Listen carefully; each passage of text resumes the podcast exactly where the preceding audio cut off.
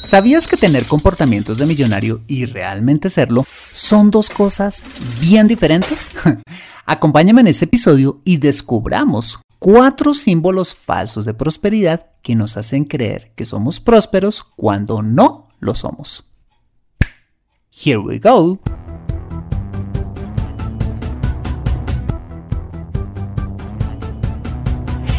Bienvenido a Consejo Financiero el podcast de finanzas personales donde aprenderás a manejar inteligentemente tu dinero, salir de deudas, tomar buenas decisiones financieras y alcanzar una prosperidad sólida y duradera.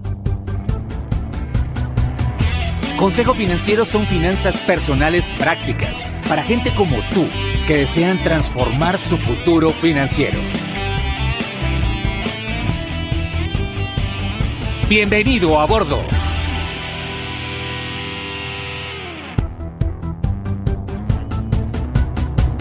Hola, ¿qué tal? Soy Fernando Fernández y sí, esto es Consejo Financiero, tu podcast, tu programa de finanzas personales donde aprenderás a manejar inteligentemente tu dinero, a salir de deudas, a tomar buenas decisiones financieras de consumo, ahorro e inversión y los principios para alcanzar una prosperidad sólida y duradera. Como sabes, tener educación financiera es un aspecto esencial para alcanzar tus objetivos de vida pues aunque tu profesión o área de conocimiento no sean las finanzas, todo lo que hagas en la vida involucrará dinero, por lo que necesitarás saber administrarlo inteligentemente para alcanzar cada una de tus metas financieras. En Consejo Financiero aprenderás a convertirte en un maestro experto de tus finanzas personales. Y como siempre te invito a visitar www.consejofinanciero.com, donde podrás encontrar ese y muchos más contenidos de finanzas personales que su seguro van a ser de utilidad para tu vida financiera. Y si te gusta, Consejo Financiero para mí sería súper valioso si pudieras aportar, voluntariamente por supuesto, desde un dólar al mes para financiar ese programa. Para ello solo debes ir a patreon.com slash consejo financiero y dar clic en el botón Hazte Mecenas, donde te haces patrocinador oficial de este programa y obtienes acceso a mi servicio de consultas financieras express. Por adelantado y de corazón, mil gracias por tu ayuda. Bueno, muy bien, y sin más preámbulos, empecemos con el episodio de hoy. Bienvenidos a bordo. Tener comportamientos de millonario y realmente serlo son dos cosas bien diferentes a la hora de administrar nuestras finanzas personales. Y de esto habla precisamente El Millonario de al lado, un espectacular libro del que hablamos por allá en el episodio número 20 de este podcast y que de hecho eh, te invito a escuchar, y que dice que los verdaderos millonarios distan ser de lo que nos ha hecho creer Hollywood, la televisión y en general eh, los medios de comunicación, distan mucho de ser lo que estos medios nos han hecho creer. Bueno, pues te cuento que este libro fue escrito por Thomas Stanley y William Danko y fue publicado por primera vez en 1996 como producto, ojo, de una investigación exhaustiva que este par de autores hicieron a más de 500 millonarios norteamericanos. Y eh, la realización de entrevistas individuales y colectivas a más de 11.000 personas de grandes patrimonios e ingresos altos, con el fin de determinar las características del verdadero millonario norteamericano y cómo habían llegado a serlo. ¿Y qué crees? Encontraron que los verdaderos millonarios viven muy por debajo de sus posibilidades, es decir, se caracterizan por llevar un estilo de vida de bajo perfil, la gran mayoría, imagínate, vive en barrios normales, visten ropa eh, comprada en tiendas populares. La mayoría de ellos no compran vehículos de lujo, sino que se inclinan más por vehículos de fabricación nacional, de los cuales en su gran mayoría, ojo, son usados, y eso sí no me lo vas a, me lo vas a creer, y es que los conservan durante 10 años o más. Asimismo, se caracterizan por concentrar eh, sus energías en ahorrar e invertir más que en gastar a manos llenas como los medios nos lo han hecho creer. Pues para ellos, tener independencia económica es más importante que, ojo, exhibir un estatus social alto. Bueno, pues el asunto de todo esto es que el marketing y la sociedad de consumo ha construido un prototipo falso de lo que son los millonarios o al menos las personas prósperas, haciéndonos creer que si tenemos ciertos comportamientos o compramos ciertas cosas, nos convertiremos en esas personas, construyendo toda una simbología de prosperidad, solo con el fin de hacernos consumir más. Bueno, pues de estos símbolos falsos de prosperidad es de los cuales quiero hablarte en este podcast, para que seas consciente eh, de los mismos y no caigas en la mentira detrás de toda esta simbología. Muy bien, el primer símbolo de prosperidad del cual quiero hablarte es el de tener un carro nuevo. Y lo es porque tenerlo siempre es y siempre ha sido un símbolo de estatus. Si hay un objeto de consumo que atraiga las miradas, genere envidias, levante la autoestima de quien lo tiene y califique socialmente a una persona, es la posesión de un vehículo. Y la prueba de ello está en los eslogan publicitarios de los carros, como por ejemplo, ser grande no es cuestión de tamaño, es cuestión de actitud. O este otro, estrenas auto y sientes que todos te voltearán a ver. Bueno, pues efectivamente tener un buen carro genera una buena impresión, pero no necesariamente quien lo tiene vive en prosperidad financiera. Imagínate que hace algunos años un amigo eh, quien recién ingresó a una conocida empresa multinivel empezó literal a perseguirme para intentar ficharme en su red. Aunque el negocio me parecía interesante y de hecho lo es, le dije en repetidas ocasiones que no, pues recién estaba empezando mi carrera como asesor financiero. Pues yo soy un convencido que uno debe enfocarse en una sola cosa para hacerla bien. Pues sabes qué hizo mi amigo?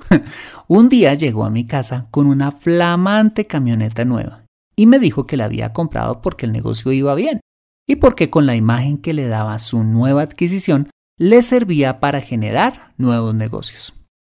Pero no contento con eso, me invitó a que condujera su flamante camioneta nueva, intentando convencerme con este falso símbolo de prosperidad de que si aceptaba trabajar con él, me iba a ir igual.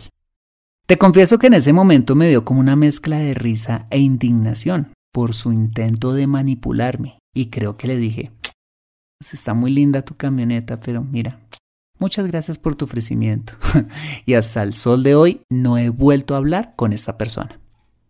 Sé que los negocios multinivel son muy buenos y también sé que para ganar mucho dinero en ellos se necesitan no meses, se necesita años de trabajo, no tan solo unos meses que era lo que esa persona llevaba en el negocio, por lo que asumo que sacó la dichosa camioneta a crédito.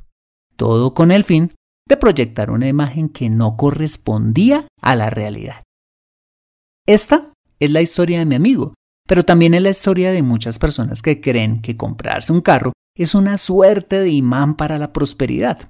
Es la historia de las personas que se endeudan para presumir lo que no tienen y probablemente sea también tu historia. Conclusión, tener un carro nuevo es un símbolo falso de prosperidad cuando lo compras con deuda lo compras con el fin de aparentar o cuando lo compras a expensas de un objetivo financiero más importante, dejando de ahorrar para la universidad de tus hijos, construir tu plan de retiro o comprar tu casa. Con eso, por supuesto, no te quiero decir entonces que sea malo comprar carro nuevo, siempre y cuando lo compres sin endeudarte, sin motivaciones egocéntricas y sobre todo cuando ya has cumplido todos tus objetivos financieros más importantes. Muy bien, el segundo símbolo falso de prosperidad del cual quiero hablarte es comprar o rentar una casa que está por fuera de nuestras posibilidades. Es decir, cuando compramos o rentamos un inmueble que simplemente se come más de una tercera parte de nuestro ingreso. He conocido muchísimas personas que tienen problemas financieros graves porque pagan cifras absurdas de renta o están ahorcados, literal, pagando una hipoteca inmanejable y todo por mantener un estatus social o porque, qué oso, bajarse de estrato. Por supuesto, está bien aspirar a vivir bien, pero debemos ser conscientes de nuestras reales posibilidades financieras para vivir en un sector de la ciudad o en otro. Y ese es el caso de una persona que asesoré hace algunos años, quien estaba reendeudado porque pagaba tanto de renta en un sector exclusivo de la ciudad y, por supuesto, su ingreso no le alcanzaba para cubrir todos sus gastos. Y entonces recuerdo que le dije, pues bueno, pues no ha considerado eh, mudarse a un lugar de la ciudad un poquito más barato. Mire que usted podría conseguir un buen lugar para vivir, pero pagando la mitad de renta en otro sector, eso sí menos exclusivo, sin contar con los ahorros adicionales que obtendría por vivir en un barrio menos costoso. Bueno, pues amablemente me dijo que prefería buscar otra solución para sus problemas financieros. Bueno, estaba dispuesto a dejar el lugar donde vivía. ¿Puedes creerlo? A veces la gente prefiere literal dejar de comer para mantener un estatus de vida. Por eso es que comprar o rentar un inmueble fuera de nuestras posibilidades es un símbolo falso de prosperidad, que aunque pueda darnos una buena imagen, es un verdadero de sangre financiero. Acompáñame después de este mensaje y descubramos los dos restantes símbolos falsos de prosperidad. Regresamos en breve. ¿Te gusta Consejo Financiero? Ahora puedes aportar voluntariamente desde un dólar al mes para financiar este programa. Si quieres hacerlo, solo debes ir a patreon.com slash consejo financiero y dar clic en el botón Hazte mecenas, convirtiéndote en patrocinador oficial del programa y tener acceso permanente a mi servicio de consultas financieras Express. Gracias por contribuir a transformar vidas a través de la educación financiera. Regresamos a Consejo Financiero. Ok, el tercer símbolo falso de prosperidad es vivir obsesionados con tener siempre lo último en tecnología, como el último celular, el último televisor LED o el último centro de entretenimiento. Me da risa como a algunas personas les gusta exhibir su último celular eh, cuando se sientan a la mesa de un restaurante o están en alguna reunión de trabajo, teniendo la posibilidad pues de guardarlo en el bolsillo, donde no solo está más cómodo, sino también más seguro. Al igual que los vehículos, mm, la tecnología ha sido vendida por la publicidad como otro símbolo de estatus y una forma de discriminar a la gente que no posee este tipo de dispositivos. Y si no me crees, mira tu entorno y observa el bullying social que se le hace a la gente que tiene, como decimos en Colombia, una flechita. o para que me entiendas, celulares de gama baja de esos que solo sirven para llamar y tener WhatsApp y las aplicaciones básicas. ¿De casualidad te han hecho sentir mal o peor aún? ¿Has hecho sentir mal a otra persona por la chanda de celular que tiene? en lo personal me parece una exageración gastar en un celular mil dólares y aún hacerlo cada vez que salga un modelo nuevo. Todo con el fin de presumir y aparentar que se tiene el dinero suficiente como para tener siempre lo último en tecnología, en especial cuando los modelos anteriores hacen lo mismo, pero a un costo muchísimo menor. Mira, si yo participara en una competencia de quien tiene los últimos gadgets tecnológicos, quedaría en el último lugar, pues aunque me gusta comprar Apple, y ya te lo he contado, nunca compro el último lanzamiento, el último modelo sino que intento buscar modelos anteriores y en lo posible encontrarlos en descuento, porque bien caros que son. Sin contar que cada dispositivo me dura años y lo reemplazo cuando ya es que sacan definitivamente la mano. Moraleja, vivir con lo último en tecnología no solo es un símbolo falso de prosperidad, sino además un costoso hobby que nos lleva a gastar miles de dólares al año. Muy bien, y para finalizar este pequeño desfile de símbolos falsos de prosperidad, no podía faltar las flamantes tarjetas de crédito. Si hay un símbolo de estatus en esta sociedad de consumo, es tener, entre comillas, esos maravillosos plásticos que califican a las personas de acuerdo a su nivel de estatus, a través de las conocidas categorías de Classic, Oro, Platinum, Black, Extra Black y todas las categorías que se te ocurran.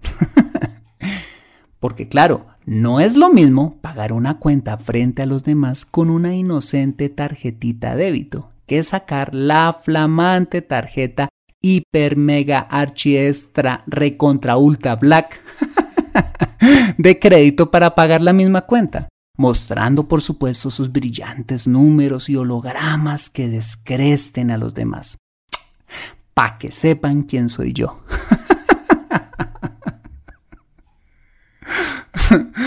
Pero la cruda realidad viene cuando tenemos que pagar la tarjeta de crédito, que por supuesto nos cobra intereses y una cuota de manejo bien gordita por la categoría que tengamos.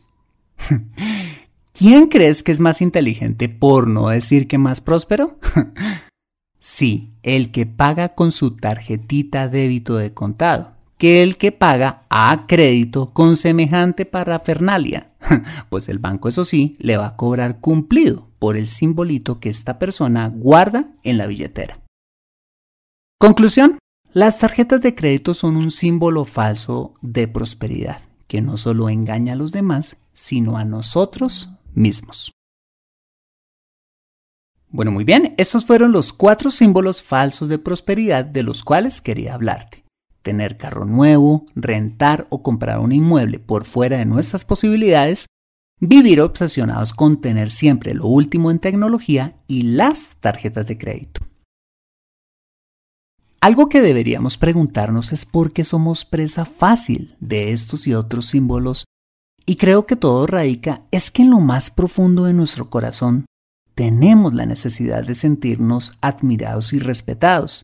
Y creo que es en estas necesidades donde el marketing y la publicidad saca partido de nosotros, intentando crear una especie de falsa identidad que nos lleva a consumir más para alcanzarla. Y es que las cosas materiales per se no nos satisfacen, y tú y yo lo sabemos. Y la prueba de ello es que pasados los días de haber comprado ese carro o ese celular de gama alta, pues nuestra vida vuelve a ser igual y volvemos a buscar infructuosamente una nueva compra o vivir un estilo de vida más costoso para satisfacer esas necesidades emocionales a expensas de nuestras finanzas personales. Bueno, ¿y entonces qué te recomendaría hacer para dejar de sentir esa necesidad constante de llenar tu vida con cosas materiales? Bueno, pues de una parte, siendo conscientes que nuestra valía como personas no depende de lo que compramos o consumimos, ni mucho menos de la opinión de los demás, sino entender que nuestro valor como individuos radica en nuestra autoestima entendida como esa estimación o aprecio que debemos tener por nosotros mismos, por el simple hecho de que somos únicos y especiales. Sé que esto te puede sonar algo abstracto y hasta romántico, pero es que es así. Cuando realmente logramos ver lo valiosos que cada uno de nosotros es, ya no necesitamos encontrar esa seguridad en la aprobación de los demás, ni mucho menos en cosas materiales y por ende nos volvemos inmunes a todos esos símbolos que la sociedad de consumo nos quiere vender.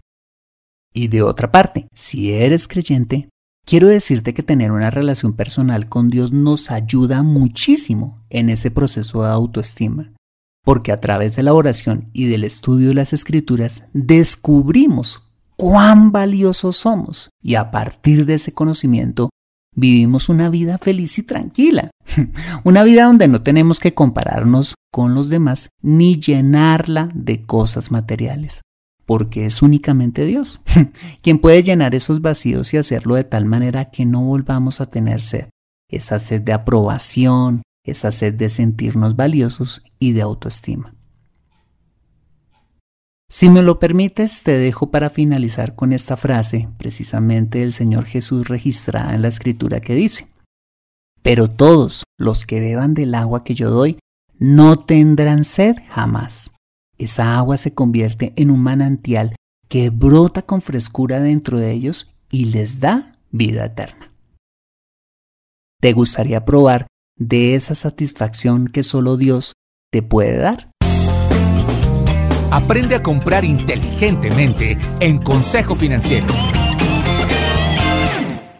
Bueno, muy bien, este ha sido el episodio número 190 de Consejo Financiero. Si te ha gustado, házmelo saber suscribiéndote al podcast para que puedas tener acceso gratuito a todos los episodios donde y cuando quieras y además te llegue una notificación semanal cuando salga un episodio recién salidito del horno.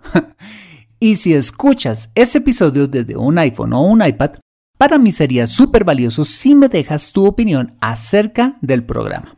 Eso lo puedes hacer al entrar a Consejo Financiero a través de la aplicación podcast de tu iPhone o iPad y bajar hasta calificaciones y reseñas y dejarme allí tu opinión positiva o constructiva dando clic en escribir reseña. Esto me ayudará muchísimo para mejorar y posicionar aún más el programa y de esta manera poder llegar a muchas más personas. Por adelantado, y como siempre, mil gracias por tu ayuda. Asimismo, te invito a compartir este episodio a través de tus redes sociales con tus contactos, familia o amigos a quienes consideres les sea útil este episodio para su vida financiera y personal. Bueno, muy bien, yo soy Fernando Fernández, tu asesor financiero y anfitrión de este programa. En la edición de este podcast, José Luis Calderón. Muchas gracias por compartir tu tiempo conmigo patinando en la ciclovía, haciendo fila en la administración de impuestos, en el subway o donde quiera que estés y recuerda. Consejo Financiero son finanzas personales prácticas para gente como tú que desean transformar su futuro financiero. Buena semana y nos vemos con un nuevo episodio el próximo lunes a las 5 pm hora de Colombia o Perú, 7 pm hora de Buenos Aires. See you later.